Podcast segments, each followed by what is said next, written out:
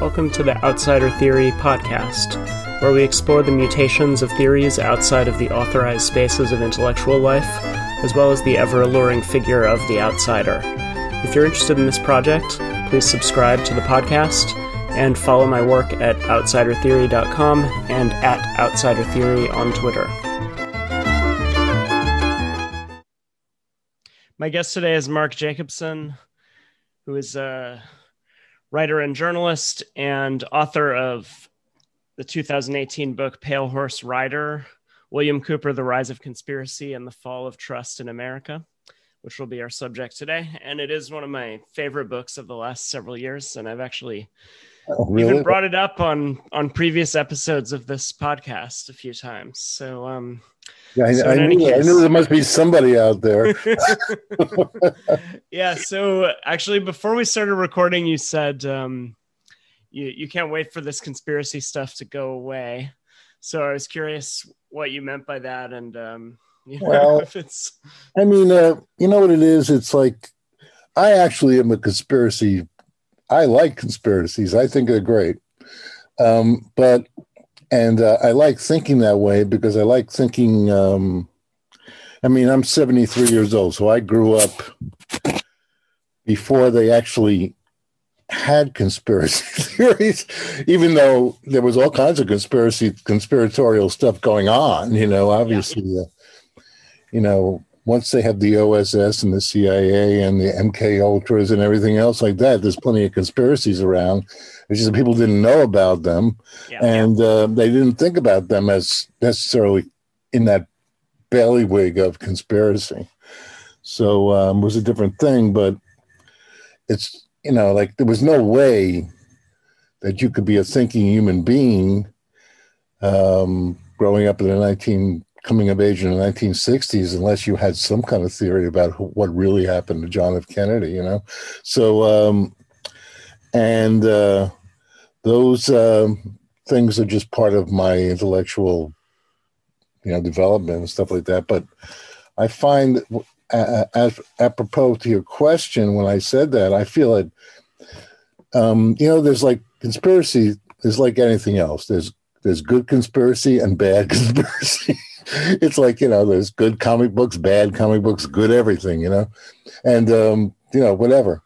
Um good religions not so good religions. But um the uh the the use of the the cynical use of uh what used to be called independent research yeah.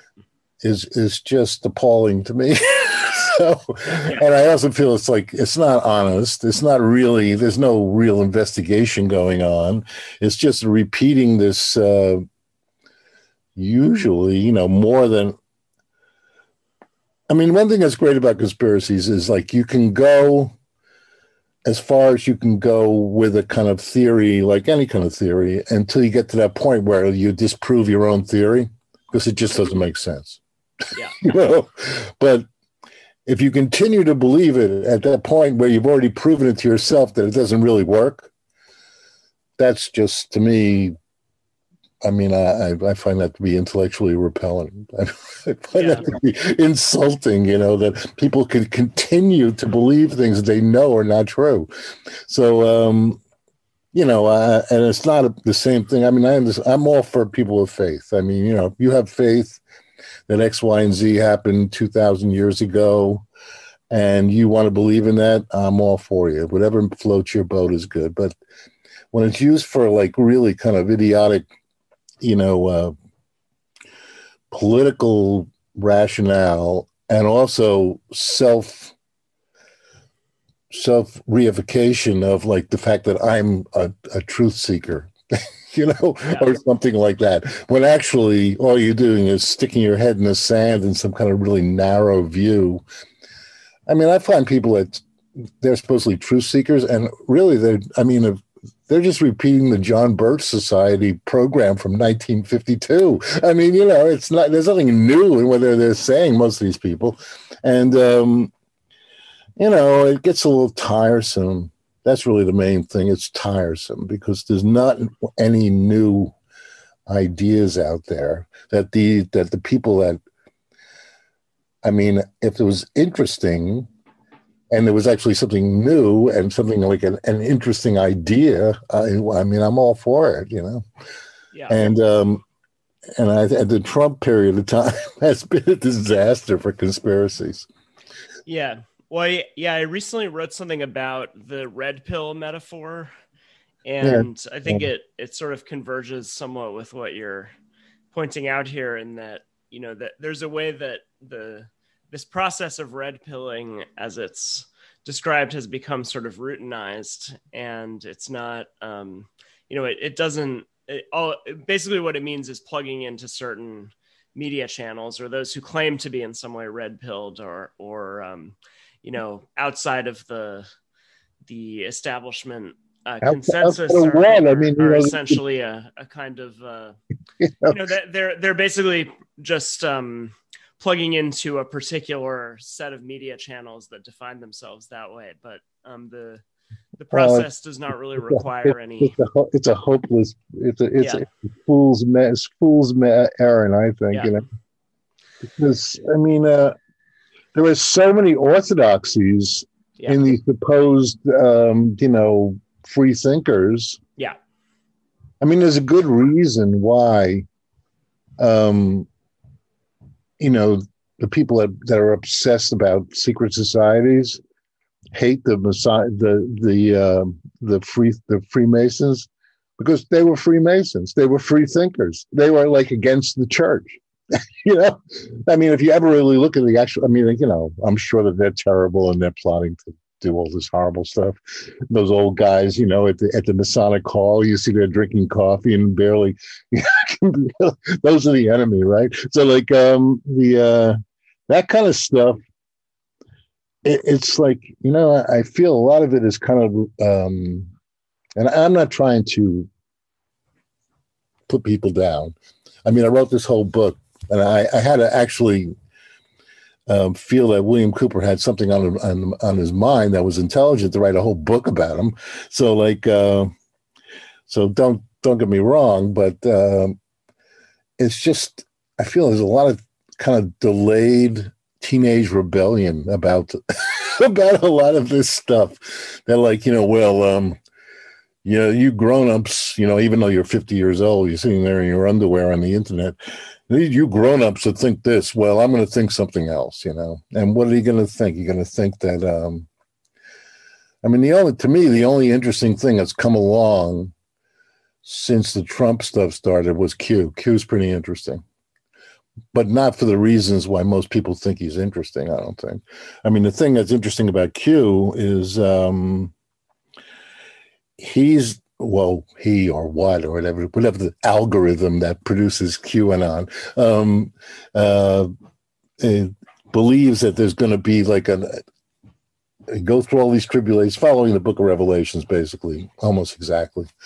But but most people they're so excited about the Book of Revelations because of all those kind of scary images in there that like they love, you know, all those horror movie things, you know, like when like you know the cups are opening and the fire is doing all. I mean, all this stuff that like has been in every single movie forever. Um, they never get to the end where actually, you know, things begin again. So there's a cycle. That's basically it. So, you know, there's a good reason why the book of Revelations has been in, in and out of the Bible, you know, numerous times. Some popes put it in, other popes threw it out um, because it's a controversial kind of thing. And it's basically about, I think those in power don't like the book of Revelations. Okay. So the people, because it's about change. So, I mean, I'd be willing to bet that most people who are Bible readers really have only read the book of Revelations, or at least the first couple of chapters, you know, up to the point where the behold the pale horse comes up. You know, after that they feel like, okay, I got my I got my rocks off. I'm gonna go on to the next thing. But um, you know, so you got this kind of situation where there's not any new thinking going on. So you, you you need you need you need new thinking to create a movement that's going to attract somebody beyond just this core group who are like um, you know, that what Bill Cooper's main thing was like, do your own research. Okay. We'll do our own research. Does that, what does that mean? Does that mean, oh, look at the websites that you already agree with, and then you say, I did my research? you know, yeah. I mean, that phrase, do your own research, has really been, along with many other Bill Cooper phrases like wake up sheeple and stuff like that, have just been kind of like inculcated into the uh, mainstream culture. Yeah. But it's not, it's not, um, I mean, for instance, like people, I don't know. Do you, you know? Do you, you know where "drink the Kool Aid" comes from? That phrase. Uh, Jim Jones. Yeah, Jim Jones. Yeah, to think about it, right? So, yeah. yeah, most people don't know where that phrase comes from, but they know what it means. You know. Yeah. Yeah. So, and there's yeah. a lot of Bill Cooper stuff like that. Yes. So, um, yeah. So the thing is, that like, yeah, I mean, it's been disappointing because I thought that. um conspiracy, at least as practiced by people that were actually kind of had a good sense of humor, you know, um, would lead to some um, some interesting thinking that might actually change things a little bit because clearly you know all the things that people are complaining about are true. I mean yeah. the stuff they're complaining about is true but what why it is the way it is or what to do about it that's a whole different story you know? Yeah. so you know i don't know. You know it's uh so, so for the feelings yeah. about the whole thing if you really want to know. So i mean for the benefit of my uh, listeners who maybe aren't apprised to i mean are, are probably familiar with many of the things that Cooper brought into the culture to mm. some mm-hmm. degree or other, but but perhaps not with him. Um, uh, could you briefly just introduce him as a, yeah, as a figure right. and explain why he was, uh, you know, significant enough to write a book about? Well, I mean, to me, being being my age, uh, Bill Cooper and I are almost the same. Would be the same age if he was still alive. I mean, he's a few years older than me, but um, I mean, he was somebody who uh, grew up in the American system of of uh, you know pre World War II, pre atom bomb system of American bought into the you know all the John Wayne things and stuff like that. So um, and he was comes from a military family, which every single person in his family, all males of his family, had were officers. Now, there's a good reason why Bill Cooper, I mean, was never an officer, because I don't think that he was ever going to make it as an officer. He's just too, you know, he had a lot of, I think he probably had some Pro, he had a lot of problems with his father early on, who was a was a what they call a light colonel, lieutenant colonel, and uh, in, the, in, the, Air Force. And um, Cooper had this big manhood thing, but uh, you know what? What he basically did was use his um, prodigious intelligence and um, a kind of sense of uh, he was more like a beatnik than anything else. Which people, I mean, if you told Bill Cooper readers that, that that their hero was a beatnik. I mean, they go out of their minds, you know, because they probably wouldn't even know what a beatnik was. But um, you know, uh, I mean, he was a big jazz fan. He played the trumpet. He loved Louis Armstrong. He was a reader of all these science fiction books. I mean, he was a hippie in a lot of ways, but he did have this military thing. And then when he went to Vietnam, he was desperate to fight in Vietnam have combat. He was originally in the Navy, but he couldn't go in the Navy because he got seasick. It's like a story of Bill Cooper's life he he he grows up all his life wanting to be in the Navy, and then he can't go in the Navy because he gets seasick. so you know, so then he joined the army, and then um, and he was, uh, but then eventually became no, he joined, joined the Air Force, where he had this really kind of like intimate experiences with apocalypse. I mean, according to him, and almost everything is according to him. You know, it's like I mean, I I, I wrote this story uh, uh, that the movie American Gangster was based on.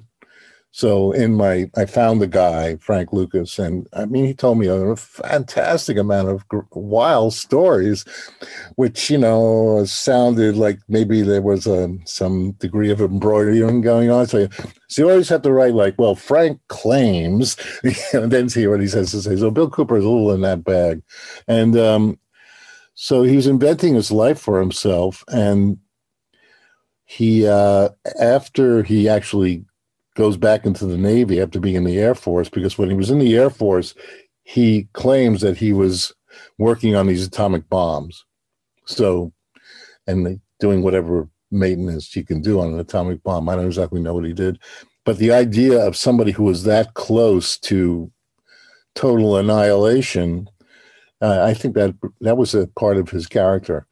And um, then when he became, then when he went to Vietnam as a, as a Navy patrol captain, you know, there was some. Um, it's hard to say exactly what happened, but the military records are all there that he did do that, and he was. Um, and then later on, after his, uh, he was he was a he was on this Cua Viet River, which is about ten miles south of the DMZ, if you know what I'm talking about.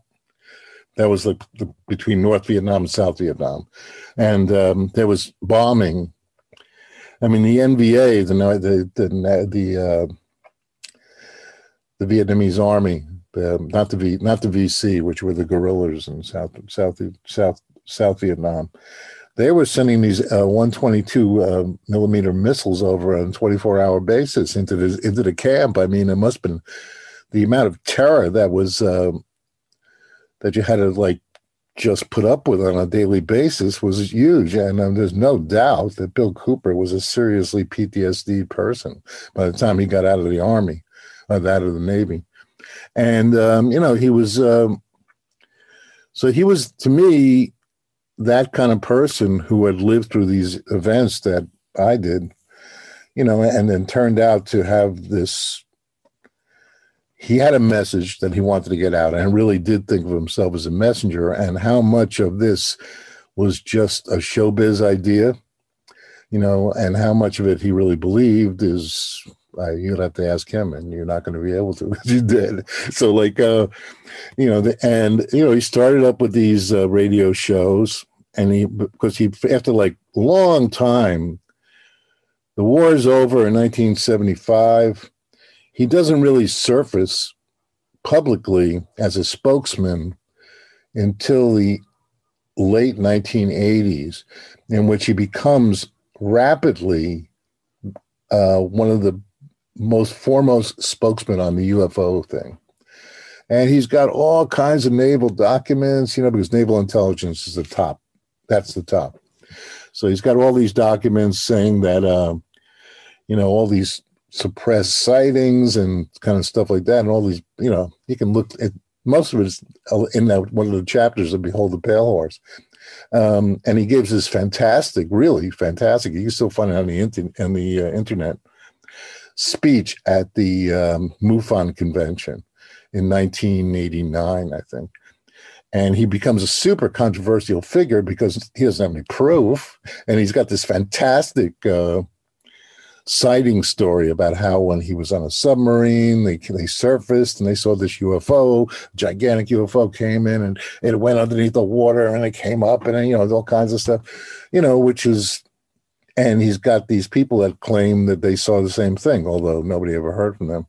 But uh, so you got this guy who's like suddenly kind of like bullies his way into this field where it's very territorial. I mean, I don't know if you know much about the UFO stuff, but I mean, there is there are these typical spokesmen, like you know, what was the name of these people? I don't know. You know, there was uh, Linda Linda. Um, I'm sorry, the names of these people are are, are escape me now, but there was like a, a circuit of people who wrote these books about UFOs, and they all were trying to you know, like how many times you were on coast to coast was a big deal. so, you know, so Cooper comes around and he's like, you know, he's he's smarter and funnier and more passionate than all these other people, and he's like taking space away from their um, thing, and and he's roundly hated because he's not a nice guy, and um, and he's not even trying to be a nice guy. So, and then at a certain point, he decides the, the UFO stuff is all baloney. That's just a distraction, you know, to keep you from really knowing what's really going on. And then um, then he turns to in in in in, in various modes, he changes to the idea of the secret society stuff, and he knows everything about. You know, he reads a few books, and he knows everything about. Um, you know, Freemasons and Knights Templar and this kind of stuff, and does this. He eventually did produce this series, Mystery Babylon, on his radio show called, which was called The Hour of the Time, which is very entertaining.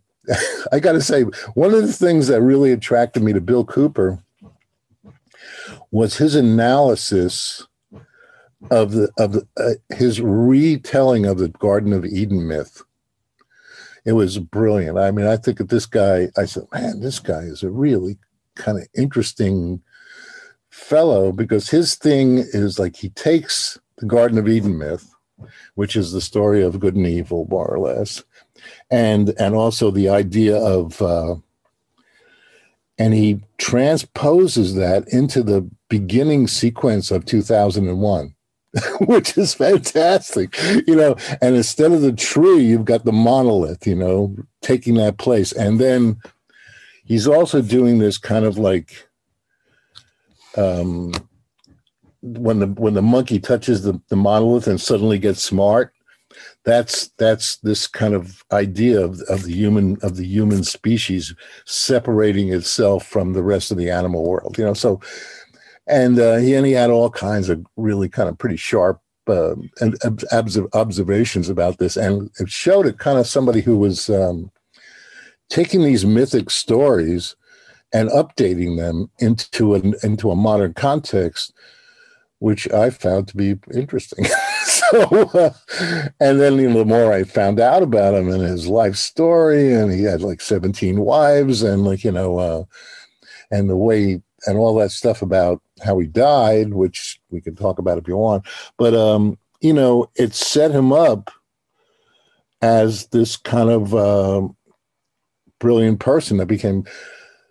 He he understood conspiracy and how an alternative thinking better than any of these other guys. I mean, was, you know, Bill couldn't like compare him to somebody like David Icke or something like that, or one of these like you know four flushers. So like uh, the uh, yeah, I mean, I like this reptilian thing. It works a little bit as a metaphor, you know, for a while, you know. But I mean, once you start getting actually believing it beyond a metaphor, I mean, you got to, you know, you're in some serious factual trouble, which seems to not bother people these days. But you know, bothers me as, I mean, as a as somebody who's a journalist for 50 years. I mean, if it's patently untrue, that's something that harshes my mellow, you know. So, so uh, anyhow. Uh, so he um so he writes this book, Behold a Pale Horse, going back to the Revelation. Yeah, um, references earlier, and he is also known forever, for this. So you can ask me questions. yeah, no, he's also known for this radio program, The Hour of the Time, which runs approximately through the '90s. Right? It's uh, well, well, it runs well. Actually, to go back the early '90s to it started in 1992 and it ends the 90 the night he's killed. Right. Exactly. He did, a, he did a show the night he killed. He was killed, although my confidant, Mr. Doyle Shamley, who was his kind of sort of right hand man, you know, accepted me as a as a as the person that would, you know, be Bill Cooper's Boswell. Still don't understand why Doyle did that, but but he, we got along fine because we were both fans of GG Allin. that's really why. That's really why we got along. Amazing. I mean, you know, you just can't. You know, just uh, it's, it's like you know when you're a journalist, you know, you feel like how can I connect with this guy? And I don't know. GG Allin did it. So, so um, I hope your listeners know who GG Allin. Yeah. But um, they probably do actually. So yeah. Uh, yeah.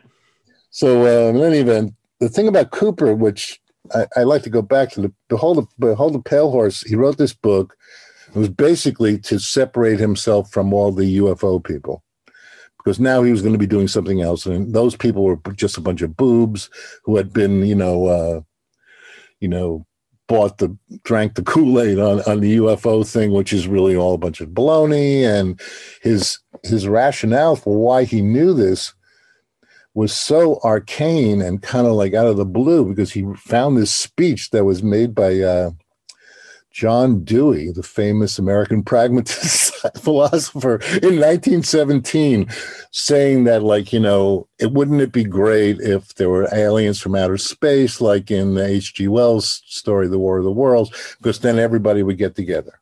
So Cooper, being a natural paranoid, he immediately takes the message of that to say that, well, that's really what, and that's what Reagan said. It's almost exactly word for word. So, um, about the UFOs and how people would get together, right? So, um, so once once Cooper uh, began to go off, that's the, he was looking for another kind of. One thing about conspiracy theories is you need, you're always looking for one thing that explains everything. that's that's the holy grail. That one thing that's going to explain every other thing that ever happened, which is um, kind of this battle of. Uh, it's an anti-evolutionary idea, which is like you know, it, you know, you could trace back the creationist idea and the, and the and the evolutionary idea, which is really a lot of what's going on in the political stance now. I mean, I think, I mean, it's you know, if you read the New York Times, you would never ever begin to think that these people have actually a point of view. They're just a bunch of crazy people, you know, but actually that's not true at all. So like um that's why I um read the New York Times with a grain of salt. but but anyhow, to go back to the the thing that was interesting about Behold the Pale Horse was which got my attention was that it was picked up by all these black people. That was really what did it. I mean, the first time I ever saw anybody reading Behold a Pale Horse was it was ODB, yeah, old dirty bastard, who I'd done a story about once, you know, when they first came around, when they first started to come around, and he lived, his mother lived near me. So I'm walking down the street and I see uh, I see it's him, you know, sitting there. We're sitting on the steps across the street from Barnes and Nobles, which was a book bookstore. Bar, this book was never sold on the shelves after a certain period of time because it was so it was the most shoplifted book in the history of Barnes and Noble because because it was considered to be this Bible that you had to know this information, and there was all this urban legendary about this thing of like, don't ever buy that book with a credit card, because then they're going to get all your information and they're going to track you, you know, which doesn't sound that crazy now. Even though it probably is, um, but then it was like, you what? you really? I mean, like this is back thirty years ago. I mean, people were not thinking that way necessarily. But then so then Behold the Pale Horse became probably the most one of the most read books in the New York City, New York State prison system. And it was, uh, you know, that and another book called The 48 Laws of Power by Robert Greene. These were two books that people in prison always read. And I began to think about it. And, and, and if you look, there's very few rappers of any renown that have not name checked Bill Cooper at one point or another, right? In fact, there's a there's a rapper who's a good friend of mine now whose name is William Cooper. He took his name, and he's done done very well, you know. So like, um, so this is a lot of cultural kind of stuff that just got me into him, but um, the uh, his ability to um, to just he was the thing that was good about him was he was first of all he was not a racist, not not racist. That's if you're racist, you know it's, it's hard to put up with that kind of stuff. But um, he wasn't that way. He had a point of view. He expressed the angry man kind of thing, and um, and uh, he was he was he and he got gradually more and more isolated because he did the his original original radio show was on um, a Christian broadcasting. I can't remember the name of the call letters, but it was the biggest single shortwave radio system in the in the world, I think. And then he, typically enough, got into a big fight with them, you know, about something. So they threw him off, and uh, and then he was became this itinerary kind of like you know radio preacher type person and he was always looking for a new hookup and then he was on shortwave for a long time. And um, so the thing about Cooper's broadcasts on shortwave because Cooper was a if you ever listen to him, he's a fantastic radio performer. I mean, he's got a great voice. He's just a natural. I mean, he's as good as anybody that I've ever heard. And um and he but if you're listening to him on shortwave radio, that means that you can't get it all the time. It isn't like pushing the button in your car and it comes up like on, you know, Sirius XM or something like that. This is like, you know, you could, if the sunspots are going in a certain direction or there's clouds, the shortwave si- signal is not going to come to your house and you're not going to be able to hear Bill Cooper that night. So you have to be ready to hear Bill Cooper and you have to accept that you might not hear him. There's some kind of religious version. You know, it's not, you're not in control. You know, there's something else going on that is bringing the voice of Bill Cooper to you. And there's a religious experience in that, which I think is one of the reasons why he got to be so trusted in a lot of ways. And so, because, you know, it was just out in the ether, the voice of Bill Cooper. So, yeah. And I, I like thinking about the evolution of conspiracy theory, paranoia, what what have you, in terms of the evolution of media. And um, you know, it, it, kind of also goes back to what you were what you were discussing right at the beginning. But you know, when we look at his career, it sort of takes place through, on one hand, print, but you know, particularly this book that circulates in this kind of semi-contraband way um, yeah, shoplifting and passing around in prisons and so on. And then on the other hand, through shortwave radio. So, you know, we have a, and then also that he's attending at least early on, he's like attending these conventions, right? In these kind yeah. of UFO gatherings. And um, he was that's another, that's another kind of, um, well, he was so off the grid. He was so yeah. anti corporate. I mean, he's like, you know, he's just the most, I mean, Alex Jones, you know, he's a talented radio guy, but I mean, he's corporate guy, you know, you know, he's just selling something else. But Bill Cooper is not selling anything. you know, he's just, he's just like, you know, he's not, he wasn't really selling anything. The only products he ever had on his, that he was actually, he was selling a full line of like, you know, phony vitamin supplements or something right. like that. The only thing that he, only sponsors he ever had were those typical right wing, uh, you know, gold coins thing or something like that, you know, whatever it was, you know, the typical right wing kind of sponsor off the off the grid sponsor. But um, you know, the his his lack of corporate and his disgust with those people was very redeeming for him to me, anyhow. Yeah, so, and it I mean, and uh, I think it also, you know, something I find um, you know, with these recent discussions about uh you know conspiracy theories spreading online and sort of misinformation and all of that is um you know it's often discussed as if there's sort of uh you know it, it as if people think that you know these things didn't circulate in other modes before the internet or that so it's kind of interesting to just look at how his ideas um, circulated oh, yeah. and spread through these previous sort of information channels and systems. No, that's true. Um, that's actually and, that's definitely true and I, and I do I do think one thing that happens is there's sort of a lower, you know, that I think as you were sort of suggesting, there was a kind of higher bar to entry, both both on the sort of production end and on the consumption end. That there was sort of a, you know, in in his time, um, you know, you you you kind of had to, uh, you know, it, it was harder to get your ideas out there on one hand.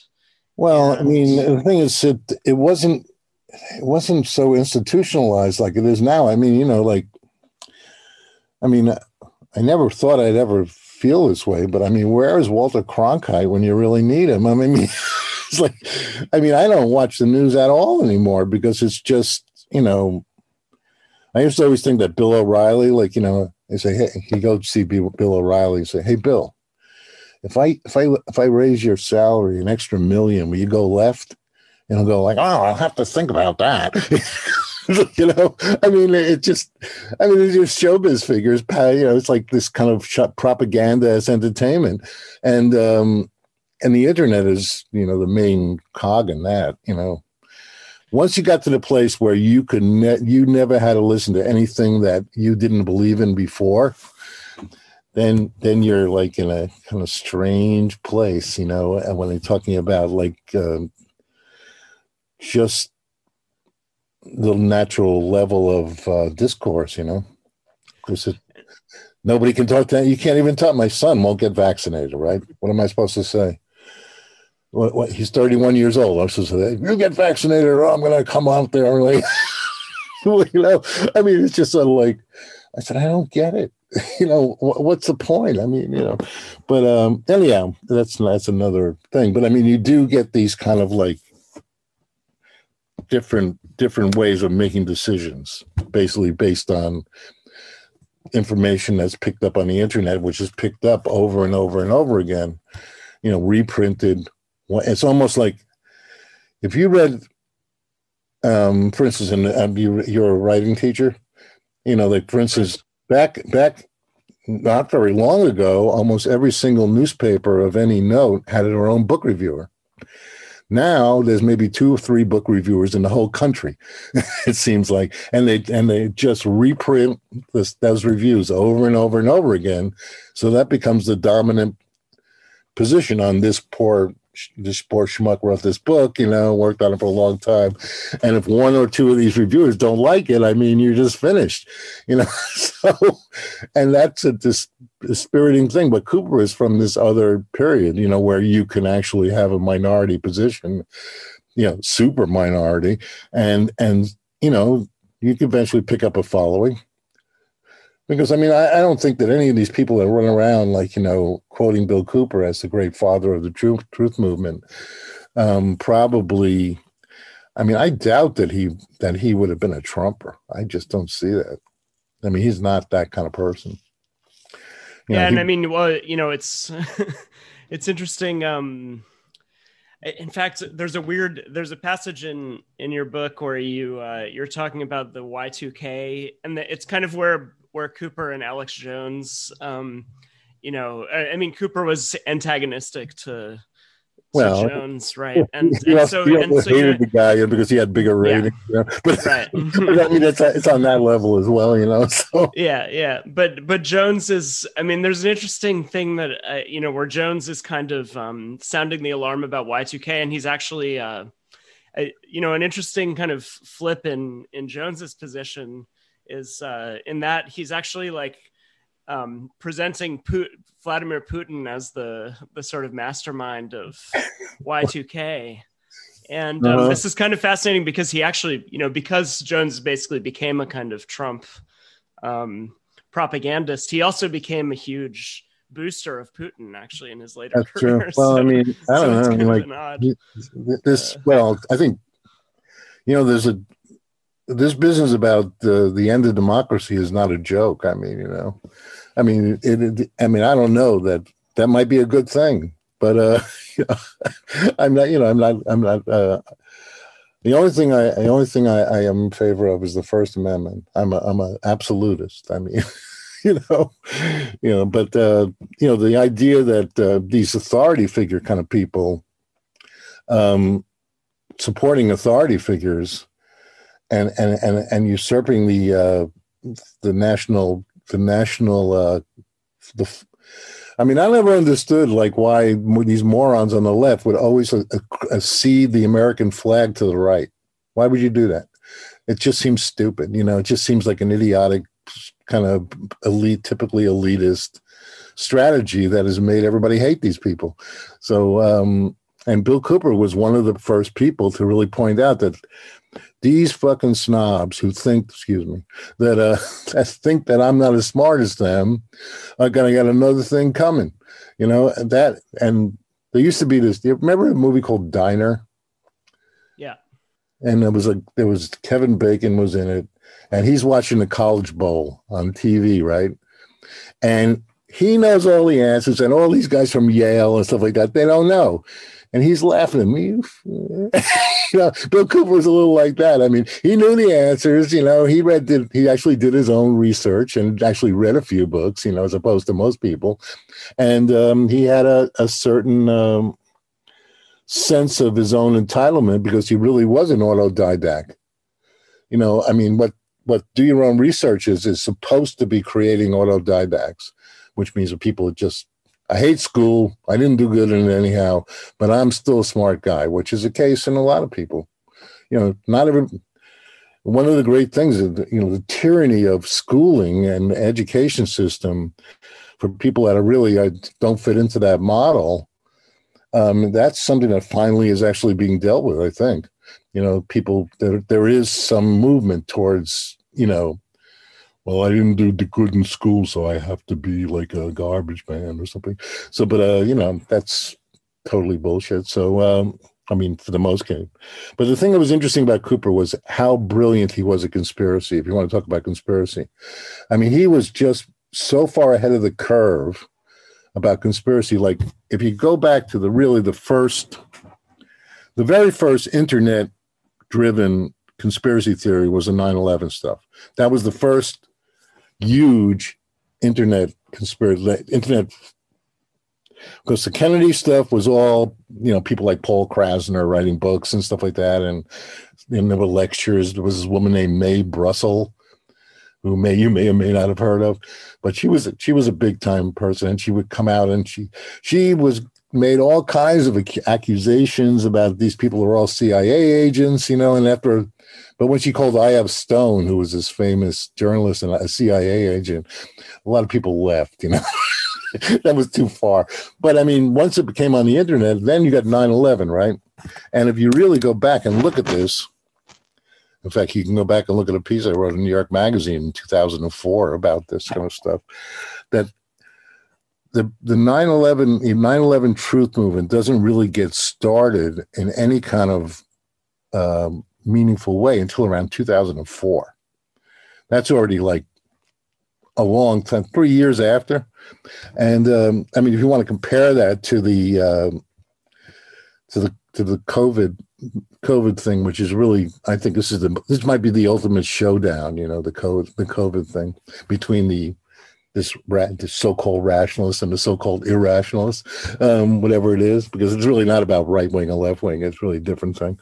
So, um, but Bill Cooper, Bill Cooper had had sponsored this book about the Oklahoma City bombing.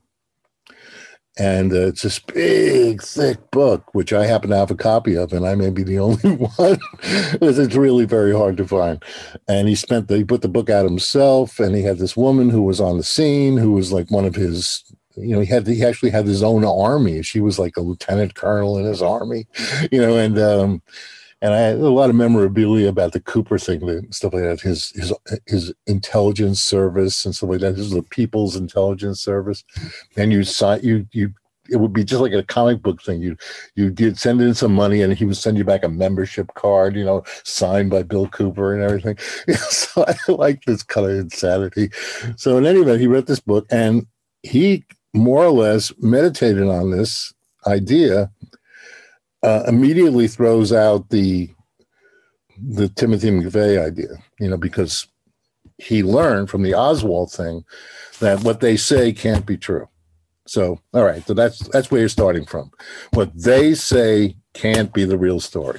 So, even though McVeigh is more than happy to tell you that he did it, you know, Cooper doesn't go for this. So, um, uh, and he runs through all these different theorems about how you can bring down a building like that.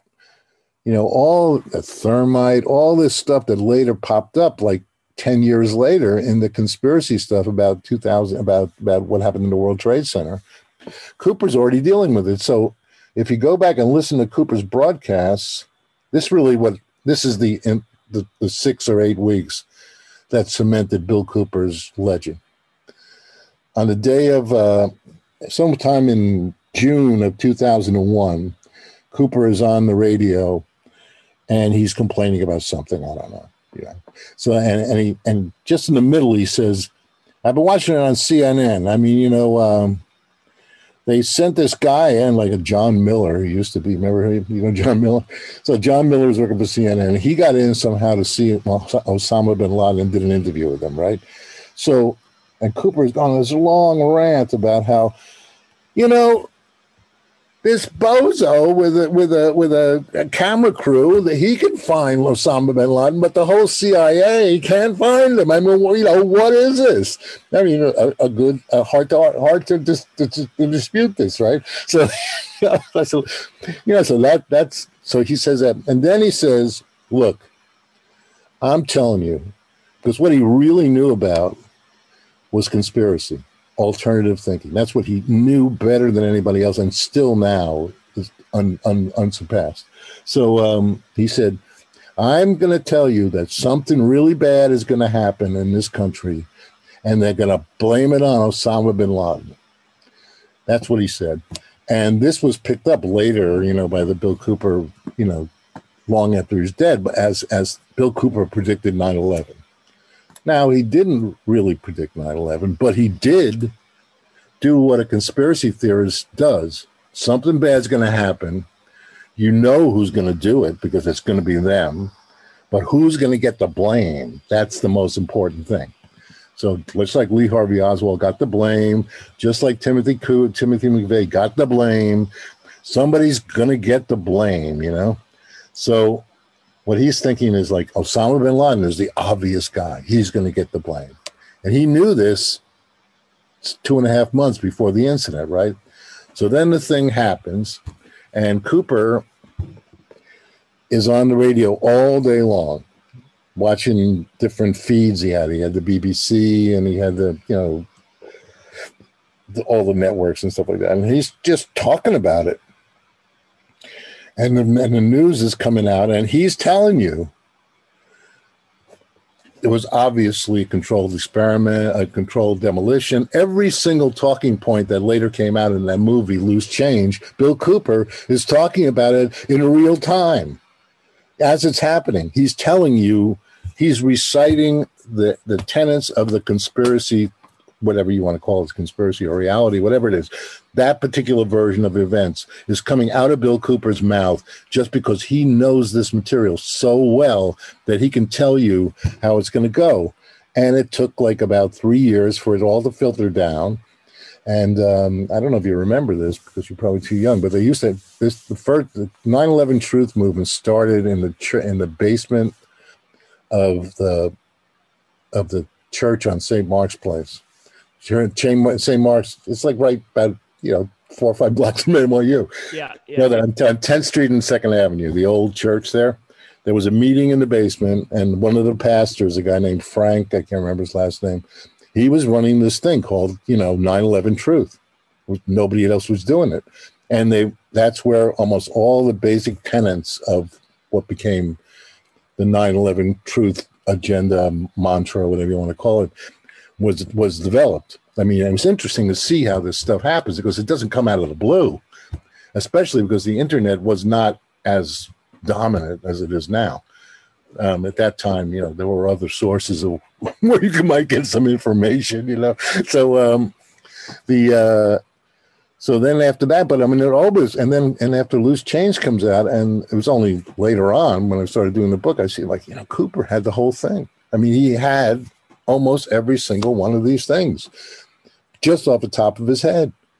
So that to me makes him the greatest single conspiracy theorist of all time because he just understood the material. you know, he under, he was a he was he was a deep understanding of of what the official story is going to be and what and what the counter story should be. And and I, you know, that you got to give it to him for that. And then after he does this, even after uh, nobody really catches on to this because you can't do it like it only can happen, you know, in retrospect. Six weeks later, he gets he gets killed, you know, in front of his house because he predicted they're going to come up here. This is how he gets to be the prophet, right? He gets to be the prophet because he says they're going to come up here one night at midnight and shoot me dead on my front porch which is exactly what happened. you know, it's not the. I mean, most people that you that Bill Cooper fans are completely convinced that it was the federal government that killed him and everything like that. That's not the case. That is just, and you know, it's just not what happened. So you know, he pissed off somebody, a big wig in the town. and uh, who was this doctor of a famous Mormon family, and it was just because the guy went up on his on what Cooper believed to be his property, but it was not really his property. And Cooper chased this guy off with a gun, and this guy is a is um his name is uh, Scott uh, Hamblin. I mean, this is the Hamblins. There are two. This is a small town, um, Eagar, out Arizona, and there are two streets named after the Hamblins. I mean, you know, it's just they that's their spot, right? So there was no way that Cooper was going to get away with that, and um, it's a long story. But in any event, the local police people felt it was there. I, you know, it was like a big publicity stunt. They're going to take out Bill Cooper, you know, and um, and Cooper did shoot somebody in the head, and the guy is still paralyzed. So that usually gets left out of the, legend. But uh, you know, I mean, the way I feel about it is the book didn't do that well, and I understand why it didn't do too well because I, um, as somebody who's uh, been writing for a really long time, and sometimes it works out, sometimes it doesn't. you know, so I mean, most of my liberal friends, the people I that I know in New York, you know, they didn't want to read that book because they thought it was a pro-Trump book. You know, they thought it was a pro-Trump book, which, you know, I mean, not my thing. So, um, and then the um, and then the Cooper fans just immediately assume that it's all bullshit because it wasn't written by one of them. So, you know, I must be trying to besmirch Bill Cooper's reputation, but actually, I mean, I don't know. You tell me. I thought it was pretty fair to the guy, you know. So, um, yeah, I mean, I think, um, you know, in some ways, obviously, it, uh, you know, you, as I understand it, you began the project sort of before, you know, well before the Trump phenomenon began, and um, that's true. So, so in some ways, it really did. Uh, I mean, it, you know, in my opinion, it was a it was a great book to read kind of in the midst of all of that um you know as as things like q were emerging and yeah. you know it because it because it takes us to some of the roots and um you know kind of thinks about how this particular figure has impacted the culture more broadly but you know i i think you know in, in relation to what you said about your liberal friends i mean part of the problem is that um you know basically it attempts to be um, generous and sympathetic to this yeah. this type yeah. of figure and and think about you know why why someone like that would um, come to these types of conclusions and you know what what what grains of truth there might be in them.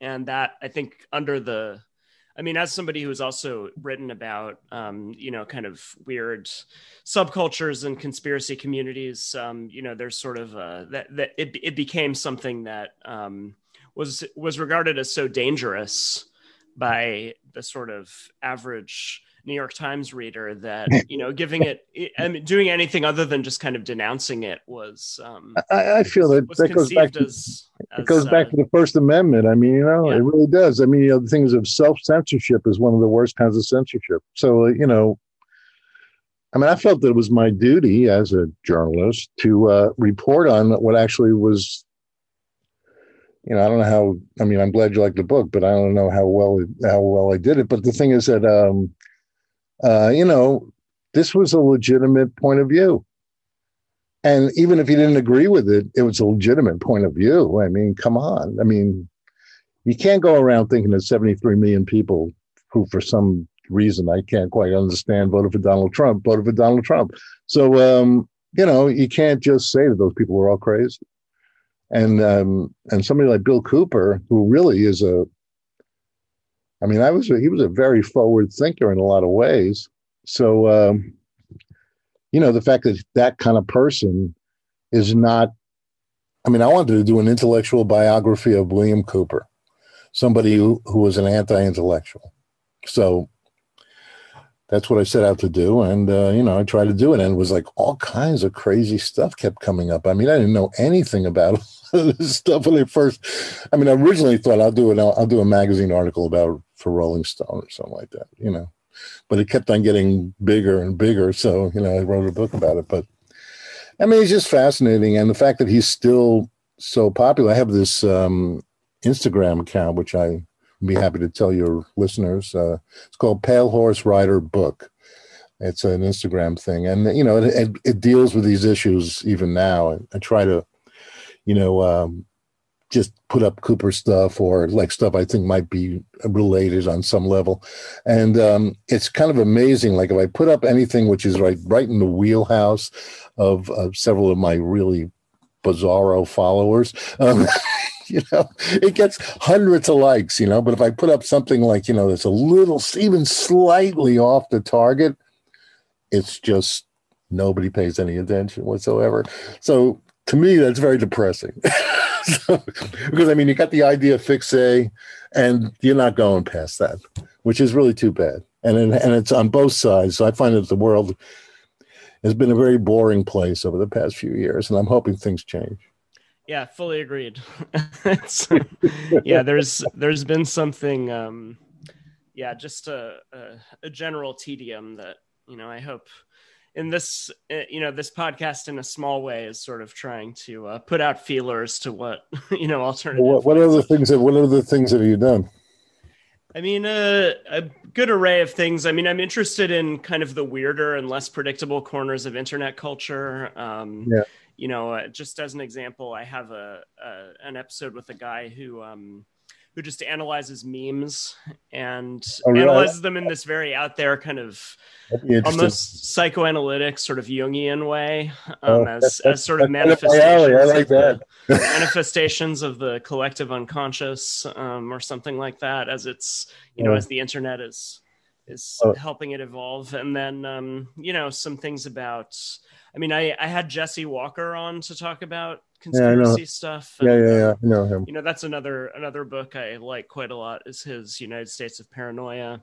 Mm-hmm. Um, so you know, it's been a, a, a range of a range of of subjects, but you know, I so I think the on one hand, the internet has been um, has been you know sort of bad for the life of the mind but in these sort of small marginal spaces it's it's oh, actually yeah, yeah. producing some interesting stuff but um, well the thing is like i'm somebody because of my age like it's kind of a schizophrenic thing because like you know i was brought up before they invented the internet i mean i basically came to uh you know i was i was working for the village voice for like 10 years you know i mean they didn't have the internet you know so um uh, you know, and now that it's been a real sea change. I mean, really, like I, I'm, I, I completely believe that it rewires.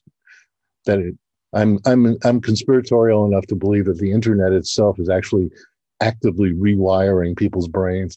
You know, that, there's no doubt about it to me. And, this and, and, and somehow they forgot the sense of humor thing. Why did they cut that out? Mm-hmm. Why, why, is that good for the people that are running the the, the they that, that nobody has a sense of humor? Because that must be that must be some some counter revolutionary kind of whatever thing. If you can make a joke about something, somehow there's a little bit of levity in there that allows a little bit of humanity to kind of worm its way into like these these kind of steel plated arguments that people shout at each other. You know, I mean, I, I wish I wish they just had would you know I'm gonna I'm gonna appeal to the great algorithm in the sky to ask them to uh, put a little more jokes in it. You know. Yeah, I mean, something I talked to um, Jesse Walker about was which which comes up in this book as a a sort of um, one of these phenomena that Cooper converges with and diverges with at a few points is um, this whole Operation Mindfuck. Um, you know, the Robert Anton Wilson and um, that you have the and the the Discordians and that you know basically you have this kind of version of of of conspiracy and beginning in the 60s that that has mm-hmm. this odd sort of humorous um playful bent that's because they were getting acid. That's why. what's that? Right, right, right. And so it's it's a kind of um, but it's it's a very strange story because you know with someone like Kerry Thornley, who's one of the founders of Discordianism, you know, he starts out as kind of an, an, an ironic, you know, his his version of conspiracy is sort of this um, this kind of entirely ludic. Um, sort of mind expanding game but then he eventually himself becomes a kind of true believer I, I, think it's um, inevitable. I mean, because the, the, the, whole Illuminatus trilogy, that thousand page book that um, uh, Robert Anton Wilson produced with his buddy Robert Shea, um, that's all a joke. It's a parody. but it's like since people don't understand that kind of thing, they just take it as full cloth, you know, because you're looking for some kind of theory. So this is the perfectly good place to glom these different details from because, you know, that and that game. Do you ever see the game, the the uh, Illuminatus game? Mm-hmm, mm-hmm. It's definitely sort of interesting to look at. It was a market. It's like a monopoly game about yeah. the Illuminati, but it came out so early that people didn't really pay attention to. It, it was before the curve. Yeah. So, um, and then that that sort of anticipates i mean you know one of the more interesting analyses of the whole q phenomenon is that it you know it's it's experienced as a kind of role play or that that people um yeah, you know it's, it's a kind of massive participation game. And so at least not that people necessarily explicitly conceive of their participation in that way but that it the way that they engage with it is is very similar that's, that, that's a completely new role play is something that didn't come up in my youth as a New York City public school hipster, kind of like going to Greenwich Village and listening to Bob Dylan childhood, you know? That that is a new thing. And uh, I don't really quite understand it that much, but I believe what you're saying is true.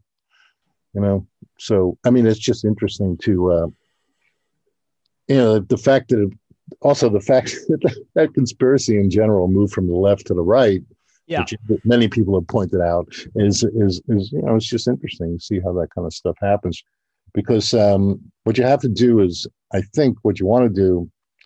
The first thing I would do to do something really kind of uh, meaningful to, to break down the current uh, bilateralism of it all is you you you take that that Richard Hofstadter book, right? the paranoid style of American politics, and you take that out of the library for a while. I'm not advertising. I'm not. I'm not for book burning, you know. but, but, but I mean, the idea that book is so quoted and so taken as as the liberal gospel, um, and it was written during the McCarthy period, so it, it really doesn't have anything to do with today. But that's those old structures of like who the good guys are and who the bad guys are I mean, if you listen to the Republican Party, you're basically hearing what the John Birch Society was selling, telling a while ago, right? I mean, the the anti-vaccination thing, you know, it's not that different than the fluoride in the water, you know. So like, and I understand like why people don't want to put stuff in their body that isn't there to begin with. I mean, it doesn't explain why why they can drink like nine bottles of Coca Cola, or something like that. But you know, life is very complicated. You you, know, you can't really figure that out. But I don't know. I mean, uh, I'm hoping that I'm I'm optimistic that things are going to get better. I really am. I really am because people are too smart to put up with this crap anymore. Yeah. I really do. Yeah. Well, I, I hope you're right. Um, I you know just a, a sort of thing that relates to this left and right um, ambiguity and the you know the way that Cooper um, you know I think on one hand is sort of I, I suppose would be coded as as right wing in various ways. Um, well, I mean, he was right wing. I mean, right. the, the longer it went on, the more right wing he got. Yeah. You know, but the gun thing, gun thing is a big deal for him. But I mean, that's yeah me, that's not a political issue. I mean, if you live in the West, you're like to have guns. If you live in yeah. the East, you don't want to have guns. So yeah. Yeah. people don't get that. They don't get the thing about, you know, for some reason, liberals can't understand that east of the Mississippi River, only 4% of the land is owned by the federal government. West of the Mississippi River, it's more like over 50. And in some states, the federal government owns um, upwards of 80 or 90% of the land and therefore carries much more power than it does in, in, in a place like Connecticut. So, um, you know, so you can't really, so most liberal minded people who are looking at this kind of like control mechanism of the, of the federal government, you know, just the government, the government. I mean, they're thinking of it um, as George Wallace standing in the way of the door. I mean, that image, people are not even, you know, I'm sure you, if you went around and asked half the people at NYU, they probably wouldn't even know who George Wallace was. But, um, you know, that business of the federal troops going down there to enforce, like, you know, the rights of black people and this racist nut standing in the middle of the, of, and refusing to let them in, that is where most older people, old, older liberal, get get their idea of like the dichotomy between state and state and local government. But you know, when Donald Trump was the president, you know, and even now, I I'm totally I'm a devoted states writer. I mean, if I feel the federal government is not on my side, I mean, you know, there is another government that I can believe in, like the state, the state government. I mean, you know, and you see what's happening in places like Texas and stuff like that, where that that that um, you know, those kind of those kind of other governments, you know, are. I mean, it's mostly based on these guys trying to run for president in 2024, but you know, it, it's it's still an alternative people don't want to get rid of government completely. They just want to get rid of government that they feel is going to is not the one they like. So, um, because anarchism is not going to play in this country, believe me. you know, I mean, they, that's just not going to happen. So, um, you know, could you imagine? So- could you imagine? Could you imagine what that might be like? I mean, come on. I mean, I don't like the cops, but I mean, you know, I'm glad they're there. well, I guess we had that, you know, the Seattle uh, autonomous zone last year, which didn't turn well, out too well. But, no, I mean, you know, so what did yeah. they do there? They just they just laid around and smoked pot. I mean, you yeah. know, that's okay. I mean, I'm a pothead myself, but the thing is that um, you know, you've got to you just got to get past that. You know, although I am interested in this uh, Chinese lying flat movement. Do you know about that? No, actually. Oh, you should check it out. It's like these different young people in China. See, the government, the CCP, won't allow any news out, but actually, a lot of interesting things happen to be happening there. You know that they'll never ever make the Western press, and um, so there's an enormous movement of people that just won't go for it they decide that I'm not going to work. I'm not certainly not going to work nine hours a day, six days a week, just to enrich somebody else. I'm not going to do it. They're all hippies all of a sudden, and they have this movement called lying flat. They just stay home and read books and talk on the phone. That's what they do. So and and it's a totally revolutionary movement as far as I can see. You know, it's like. Uh, well, I'm all for that. I mean, why why should you work? I mean, and, and you're seeing it here you're seeing it here. I mean, all these all these problems. I mean, you know, all this supply chain stuff that they keep talking about. It's it, it in, in part it's about people don't want to go back to work. They've got the pandemic show them like, you know, fuck this. You know, I don't want to do that. I mean, I got I got one life to live, and it's certainly not going to be spent, you know, living in fear. I'm going to lose my job.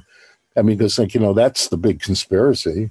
That's the conspiracy. you know, that's a real conspiracy you can get behind, you know, that, that they got together and they invented a thing called work and then like, you know, whatever. So, um, you know, I, I think that there are going to be big changes soon because everything has reached a certain kind of uh, endpoint because it's not worth talking about anymore. At least that's the way it seems to me. Yeah, and I think that um, you know, it's I know I've noticed it all year in terms of places being understaffed and just this kind of yeah, you know, you know that, that, all these places struggling to hire people, and it's like something is going on kind of somewhat under the radar there that that I don't think is being fully understood. But well, that's a, that's the last thing you'll ever hear about in this country. Yeah. yeah. I mean, I'm doing a story. I'm doing a piece now about the founding of behavioral psychology. That's John B. Watson. You familiar with this person? Yeah. Yeah. So, like, um, you know, at one point, uh, I don't want to go off the topic or make your show be too long, but the basic idea when, when psychology, the science of the mind, came online in the beginning of the 20th century, and, um, you know, everybody was, cl- there's a lot of reasons why this happened. It goes way beyond Darwin and everything like that. Once you take God out of the equation, you got to replace it with a lot of other stuff. So, um, you know, uh, you will not replace me, God said, but they replaced him anyhow. So um, the uh, so the, the idea of psychology and what it was going to be like, the study, the science of the mind, and what it was going to be like in America, was very up for grabs. I mean, there was like William James, who was like a supporter of the Freudian idea of sort. He was more like what they call a functionalist or something. more practical. I mean, American American stuff is always going to be more practical than this kind of gooey. They hated the European stuff because, you know, too sexy, too Jewish, too too too kind of like you know you know not supposed to be sitting around thinking in America. You're supposed to be doing stuff, right? So like. um so John B. Watson came up with the idea of behavioral psychology, which basically is about predicting and controlling human behavior. And B.F. Skinner took it to the next level, but Watson was really the first person to do it. And um, that was became the government religion or the not the, the corporate government, whatever you want to call it. I mean, the, the businessman religion on psychology, which basically is aimed towards uh, efficiency and productivity as opposed to sitting around doing nothing supposedly you know so so you know it just but it all fits together you i mean you can really feel it you know with this with this idea of like people are just no i'm just going to say no i'm not going to do it i'm going to you know whatever happens happens uh, they you tricked me on this bullshit college loan thing you know, I, I fell for that, but I'm not going to fall for that. you know, I say there's a limit. You know, you know, there's a limit. You know, before this, people really actually actually you know get their back up enough and just go like, well, I'm not going with the program. This sort of makes me think of this. Um, you know, Cooper had this text. Uh, silent weapons for quiet wars that's the masterpiece and and that's you know kind of yeah one of his great and you know I, I as I was thinking about this he, didn't, he didn't write it he just picked it up right right right well it has this weird story of its genesis right that's oh, this, um, story of its genesis yeah. is fantastic because I did yeah, a lot of yeah. research I did a lot of research on that because I realized that this is the main thing that he's got to say I mean in a lot of ways I mean there's all this other dreck in there but I mean you know I mean I mean, the, the, the life, the story of these kind of things, like, do you know that the, the report from Iron Mountain, you know, the story about that one? There's a big conspiracy document, but it was actually written by Victor Navasky and John Kenneth Galbraith. right, right, right, right. and they tried to, like, you know, tell me it was just a parody and nobody believes him, right? Because this guy, Willis Carto, who was the uh, Liberty Lobby guy, he just took it out and put it out. And, and then people said, yeah, that's right. so, you know, the, um, so what were we talking about? I mean, the oh, thing. The sil- well, I was I was interested in like the silent weapons for quiet wars. As you know, I'm I'm always interested in this. I mean, it's a relatively familiar idea, but you know, the one way of thinking about the rise of conspiracies is this kind of pop critique of ideology or something like that. That you yeah. know, what he's doing there is trying to understand how you know something like what Chomsky would call you know manufacturing consent or yeah no you know, I mean, various other kinds of left theorists you know we're trying to make sense of in the post-war era in terms of how you know how populations are managed through you know things like behavioral psychology but also through you know more subtle forms of propaganda um, and mass media. So actually with the somebody sent me an email the other day in which Chomsky actually uses the phrase "silent silent weapons." you, you know, I mean, like you know, there no. You I feel like see, and he's one of these kind of people that would always like say, "What are you wasting your time writing a book about this stupid guy?" And I said, "It's important, man. Leave me alone." So like, um, and then he said, "Well," and so now we Noam Chomsky used that phrase, so now it seems like it's okay, right? But but but you're right. I mean, that the silent weapons, and one of the things that's interesting about silent weapons that really does ring true is that like what you want to do is just raise the pressure on people just a little bit because they said, and as it says it in there, like uh, raising the price of gas, which is one of the few products in American society that goes up and down in price. And just when you're driving by, you see the price there you know, it's like you have to usually you have to walk into the store and it takes forever to find out what it costs, you know, because it's, a, they either don't mark it or it's like somewhere in the bottom or something. When you drive past a gas station, it's right there in bright lights how much it costs. So you know you can't avoid the shifting prices of it. So if gas prices are low, people are in a good, better mood than they are when they're high. So if you just raise the price of gas, it's going to people will bitch about that, but it actually will affect almost everything else in the, in the in the way they think about the world. That somehow, if they're paying four cents more at the at the pump for gas, that's gonna that's gonna wreck their day, you know. And really, when it comes down to it, what is it? I mean, if it's like went up a nickel, and you get 10 gallons, so it costs you 50 extra cents. So, I mean, but it's psychological in this kind of interesting way and that's right there in silent weapons and i thought that was you know it's it's definitely true. And the and the whole as you're talking about the cosmology of the event of the of, of the how these things come around. But i mean it's the same idea as the golden plates. That's it's all the same. I mean almost you know about the urantia book? You ever heard that? No. Oh you should definitely take, you know who you ever, yeah, yeah. you ever you ever run across a guy named lenny flatley Mm-mm. He's got this podcast called uh, Failed State. Look it up. I mean, he wrote a whole, he just wrote recently wrote a whole book about a Urantia cult. So the Urantia cult is just like the Mormons, more or less, except instead of the angel Moroni, you know, leading Joseph Smith to the place where these so-called golden plates, and I have no problem with any of that because you got to start a religion somehow, you know, and and that the Mormon religion is the first religion that actually started in America, and and they've been very successful. so you know, so uh, but the Urantia thing was another one of these kind of things where, you know, this this version of the Bible that was written in outer space by aliens is somehow picked up and becomes the book. You know, as opposed, you know, the the, the outer space Bible, whatever it is. And you know, actually, Merle Haggard, the country singer, was a big Urantia follower, which I found to be interesting. But um, the uh, you know, the, so the the idea that silent weapons and tidal wars comes from like you know some.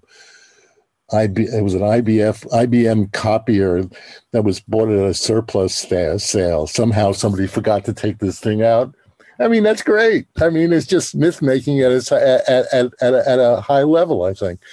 So, and, uh, you know, that's kind of stuff I'm interested in.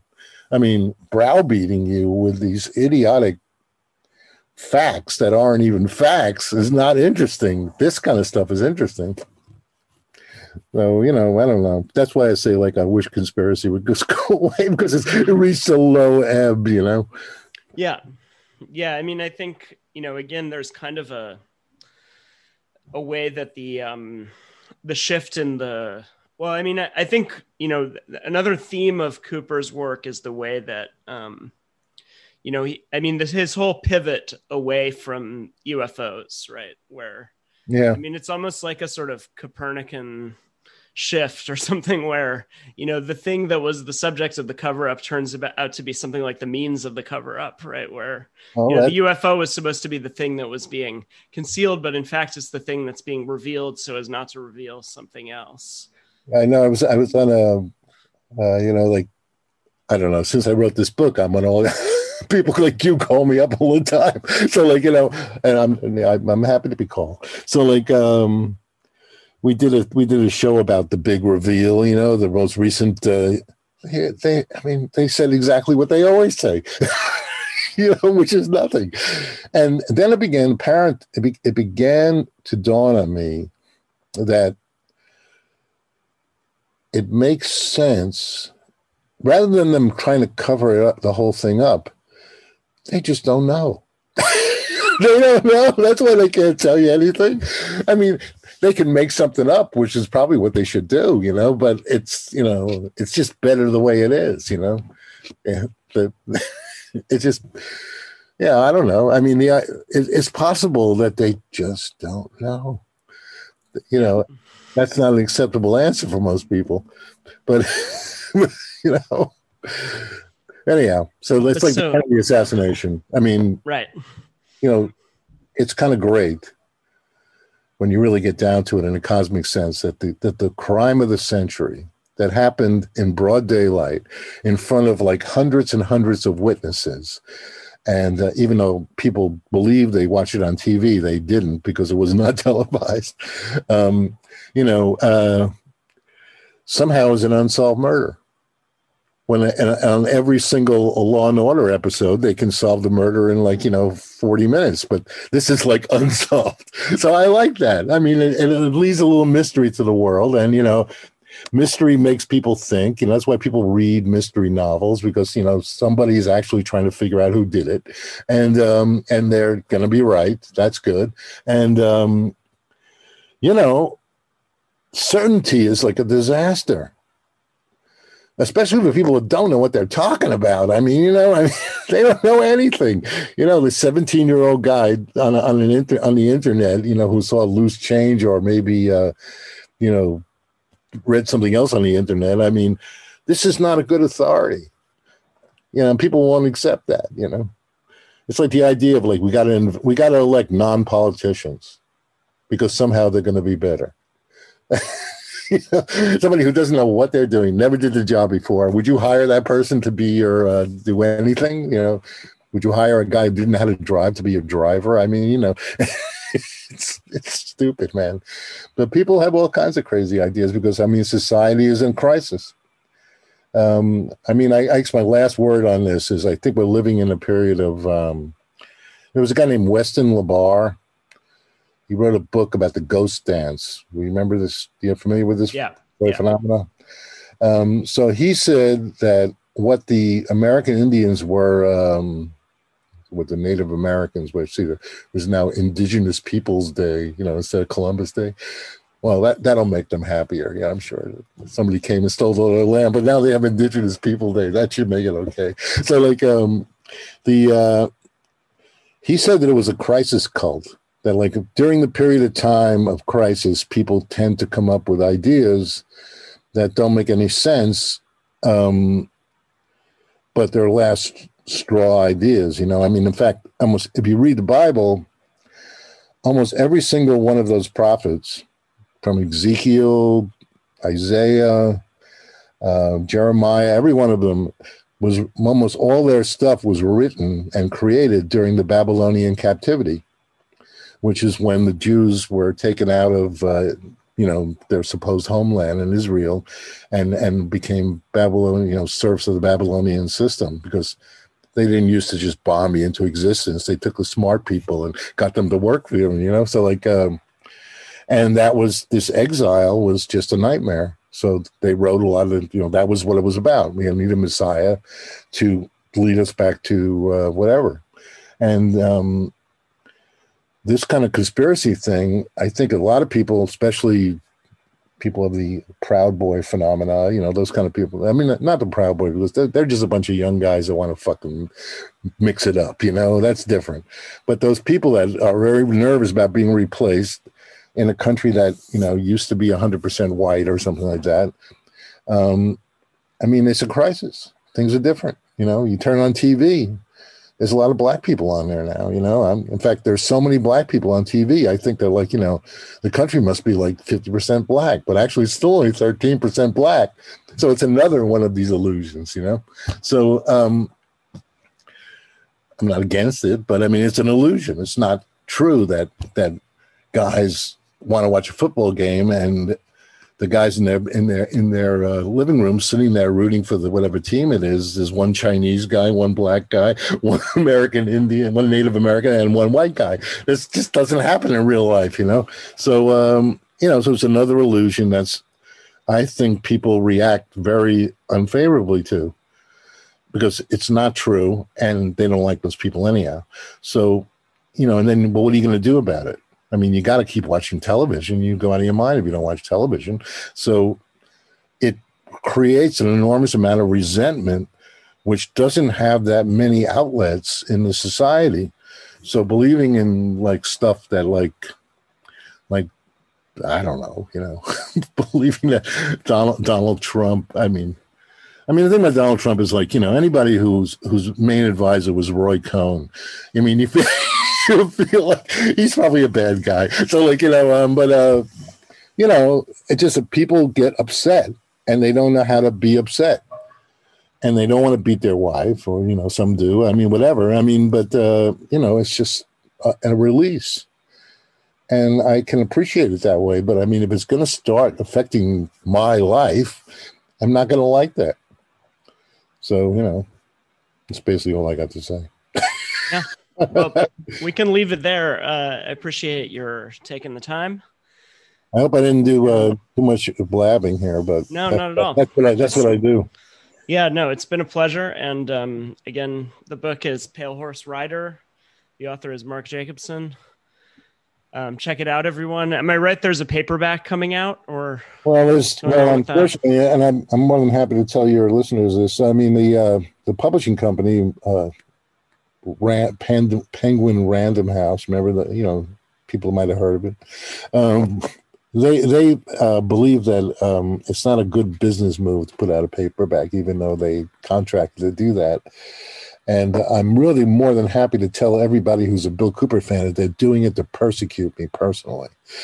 Yeah. you know, I try to suppress this knowledge, which Yeah. they may actually be trying to do. But um, you know, but they uh, you know, there's a paper shortage, all kinds of stuff. You know, so like whatever. But the book is currently going to get published in paperback by an unknown publisher. So I'm working on it right now. So you can look, look for out it. for that. Yeah. But you can see you still can get the ebook on Amazon if Yeah. you're In the if you meantime- read ebooks. You know. Yeah, great. Well, I again, I'm grateful for the conversation.